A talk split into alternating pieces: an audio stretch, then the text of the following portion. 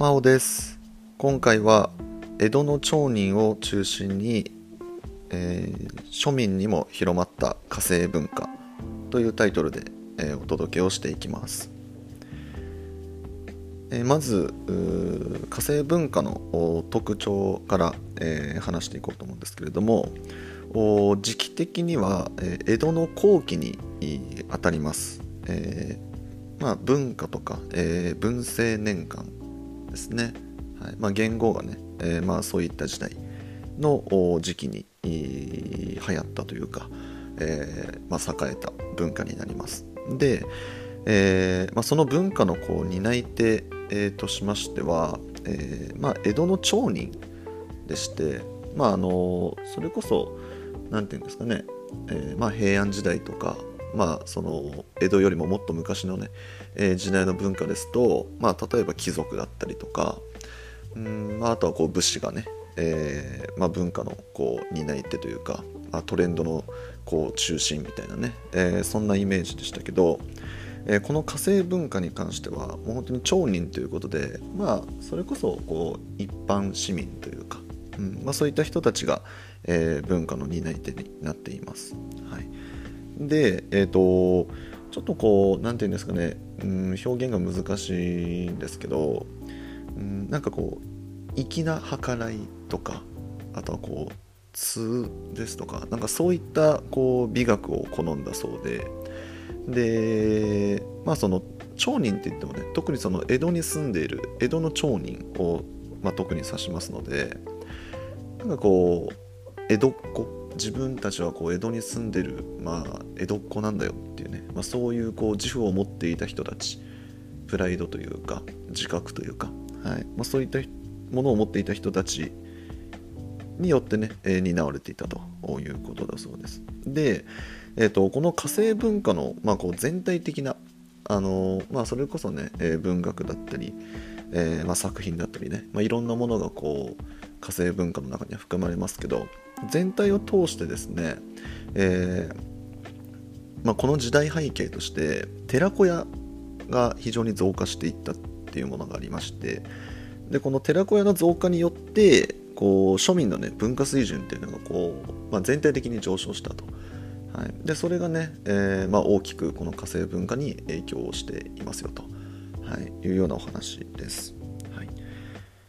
で、えーとまあ、ここからは、まあ、その火星文化の,、まあその典型例というか、まあ、当時流行ったものを、まあ、こう紹介していこうと思うんですけど、えー、まずは川柳とか、えー、教歌って呼ばれるものですね。教歌ってあの狂うっていう字に歌っていうね、はい。まあ、こう俳句とか短歌を想像してもらえばいいかなと思うんですけどえっ、ー、とまあ、ただね例えば五七五でこう表現するんじゃなくて、まあ、その当時のこう時代とか、まあそのまあ、支配者層の人たちに対してこう風刺をする内容ですとかあとはこう皮肉ったね内容のちょっとこう笑えるような、はいまあ、そういった内容のこう川柳なんかが、まあ、当時流行っていたそうです。はい、で、えーと文学作品なんかもいっぱい出てきていまして、えーとまあ、有名なので言うと「東海道中膝栗毛」ってね、えー、作品があります。これ実編者一句っていう方が、えー、作ってるものですけど内容としてはこう滑稽本っていうね、えーまあ、ジャンル見たくって、えまあ、なんかこうそれこそねその町人が中心のこう文化ですからなんかこう一般の人たちがこうちょっとくすって笑えるようなまあ娯楽っていうところまでね、まあ、行くかはちょっとあれですけどまあこう何て言うんですかねちょっと遊び心があるじゃないですけどなんかそういった内容になってたりとか。あとは、えー、南宋里見八犬伝っていうね竹沢馬琴っていう方の作品らしいんですけどこれ歴史読本だそうで、うん、まあ今里見っていうねタイトルにもありましたけどこの里見市のこうなんか繁栄じゃないですけどなんかそういったこう里見市の歴史みたいななんかそういったね内容がこう書かれてる本みたいです、はい、両方ともねなんか僕はこう最初から最後まで通して読んだことがないのでこう具体的にこういう作品ですとかってねちょっと無責任に言えないんですけど、はい、なんかこう僕が調べた限りですと、まあ、そういう風な作品ですよという風な紹介がされていました。はい、あとはですね、えー、作品名ではないんですけど、まあ、ジャンルとして、えー、奇拍子っていうね、黄色い表紙で奇拍子ってね、はい、いうものですけど、これがですね、えー、成人向けの挿絵入りの本見たくって、うん、なんかこのチャンネルでね、ちょっと この表現をするのはちょっとあんまりよろしくないかなと思うんですけど、まあこの、まあ、ちょっとエロティックな そういう、まあカテゴリー、カテゴリーというか、そのジャンルのね、本です。はい。で、そういったものも当時はね、出てきたそうなんですが、えーと、幕府の風俗統制によってですね、え、取り締まりを受けてこの後ですね、え、出てこないっていう時代もありました、はい、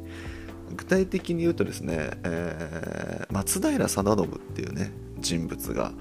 あこの時代、政治を行っていたんですけれどもこの松平定信という人物が非常にこう厳格でこう真面目な方だったみたくってで、まあ、この当時の江戸幕府ってその慢性的な財政難だったんですね時代背景として。そう。で、まあ、その財政難を何とかしなきゃいけないと。でその国民全体的にもこうちょっと困窮しているようなそういう時代だったのでこうみんなで協力して節約をしていきましょうとでこう真面目にねこう贅沢をせず切り詰めた生活をみんなでしていくことでこの財政難を乗り切っていきましょうっていう、まあ、そういったこう政策をね、まあ、当時のその佐渡信は行っていったそうなんですけど、まあ、その中でこの風俗統制っていうのがあったそうで、まあ、いわゆるこう娯楽じゃないですか。うん、まあそのなくても生きていけるよねっていうそういうものですから、まあ、プラスアルファのね生活人々の生活にとってこうプラスアルファのものですので、まあ、この奇拍子ってね、はい、なので、まあ、そういったものはねこう極力排除していきましょうっていう、まあ、そういった流れになりまして、まあ、このね奇拍子っていうのはちょっとこう制限を受けたりとかねそういうこともあったそうです。はい、以前の放送でですねあの歌舞伎の話をねさせていただいたんですけどその時もね同じような話をさせていただきました。幕府によってこう統制を受けてかつて女性がね演者だったものが全て男性になりましたってね。で今の歌舞伎もその男性の演者しかいないじゃないですか。ね。でそれもこの当時の影響らしいですね、はい、女性が歌舞伎をするのはその何て言うんですかいかがわしいというか、全て男性で演じるべきだみたいなそういった考えもこの時代から出てきているそうです。はい、であとはですね、えー、徘徊ですね。はい、与謝蕪村という、ね、人物が有名でして、まあ、こう背景描写が得意だったそうです。はい、であとは小林一茶っていう人も有名ですね。この人すごくてあの生涯でですね2万句の俳句を残してるそうですごいですね。2万句残してるって1日どれぐらいのペースで俳句作ってるんですかね。はい。もう俳句に生きた人ですね、えー。まあ、そういったね人たちも登場したりしています、はい。えーはい、あとはですね絵画も、まあ、有名なね、え人物がたくさん登場していまして、えー、鈴木春信という人物がですね、えー、浮世絵版画というものを体制して確立しています。錦絵ってね言ったりもするそうなんですけれどもあのー、まあ、これがね、あの非常に飛ぶように売れたみたくってこの浮世絵版画っていうのが。で理由としてはですね非常に安価だったそうなんですね。簡単にその手に入る代物だったので非常にねその全国に広まっていったっていうね、はい、そういうことがあったりとか。あとはですね、えー、東秀斎写楽という人物。この人ね、えー、聞いたことある人多いんじゃないかなと思うんですけど、えー、役者絵っていうね、えーまあ、ジャンルの絵を描いていまして、まあ、作品名で言うとあの三代目大谷鬼司のやっこ江戸兵衛っていうねあのー、なんか出てきますかね。こうなんかもう首から上のこう絵なんですけどでこうなんか両手をこう広げてこうなんかニカってしてるみたいななんかそういう、はい、絵だったりですとか多分これ絵を見たら絶対にああ見たことあるってなる絵ですね、はい、それこそね教科書にも載ってます、はい、あとはですね北川歌麿っていう人物が、えー、美人画っていう絵を描いてましてで作品名はポッピンを吹く女ですね。これも有名ですね。はい。あとはね、えー、葛飾北斎。非常に有名ですよね。富岳三十六景っていうねあのー、富士山のね、えー、絵が、え、有名かなと思います。あのはいそうですね。富士山の絵が有名だと思います。あとはですね、歌川広重っていうね、え、人も有名ですよね。はい、安藤広重ってね、え、いうこともありますけど、はい、これ東海道五十三次ってね、これも有名ですよね。はい、っていうふうに、こうなんていうんですかね、その江戸時代にその流行ったこう絵画というかその有名有名になったというか教科書に載るようなね、えー、絵画が登場している文化がまさにこの火星文化がね非常に多くってでこれらのその絵がですねその当時のフランスの印象派に非常に影響を与えたそうででこの印象派のね、えー、有名なこう人物でいうと例えばゴッホですとか、えー、モネですとか多分一度はね名前は聞いたことあるんじゃないかなと思うんですけど、まあ、そういった人たちにもね、えー、日本の絵はね影響を与えたとはい、いうことだそうです。で、まあ、これに、えー、まあ、付随するようなお話にはなるんですけど、えー、今ね、その江戸でこういった、ね、人たちが有名になっていますみたいな話なんですけど、まあ、京都でも名だたる絵師たちが活躍したそうで、えー、池野大河っていう人物ですとか、あとは与謝蕪村、さっきもね、徘徊で出てきたんですけど、与謝蕪村のね、絵描いていたそうで、あとは丸山応挙っていうね人物も、えー、京都でその絵を描く人物として、えー、非常に有名だったと、はい、いうことだそうです。はい、でこれらの人たちはあの、まあ、非常にね個性的なこう絵を描いたそうで、えー、特にですねその中国当時の中国のその絵の描き方をこう用いたものがですね、まあ、その多く誕生した時代でもあるそうで、当時中国がですね、えー、王朝が南宋っていうね、はいまあ、王朝だったそうなんですけどその王朝のこう影響を受けた絵っていうのがね、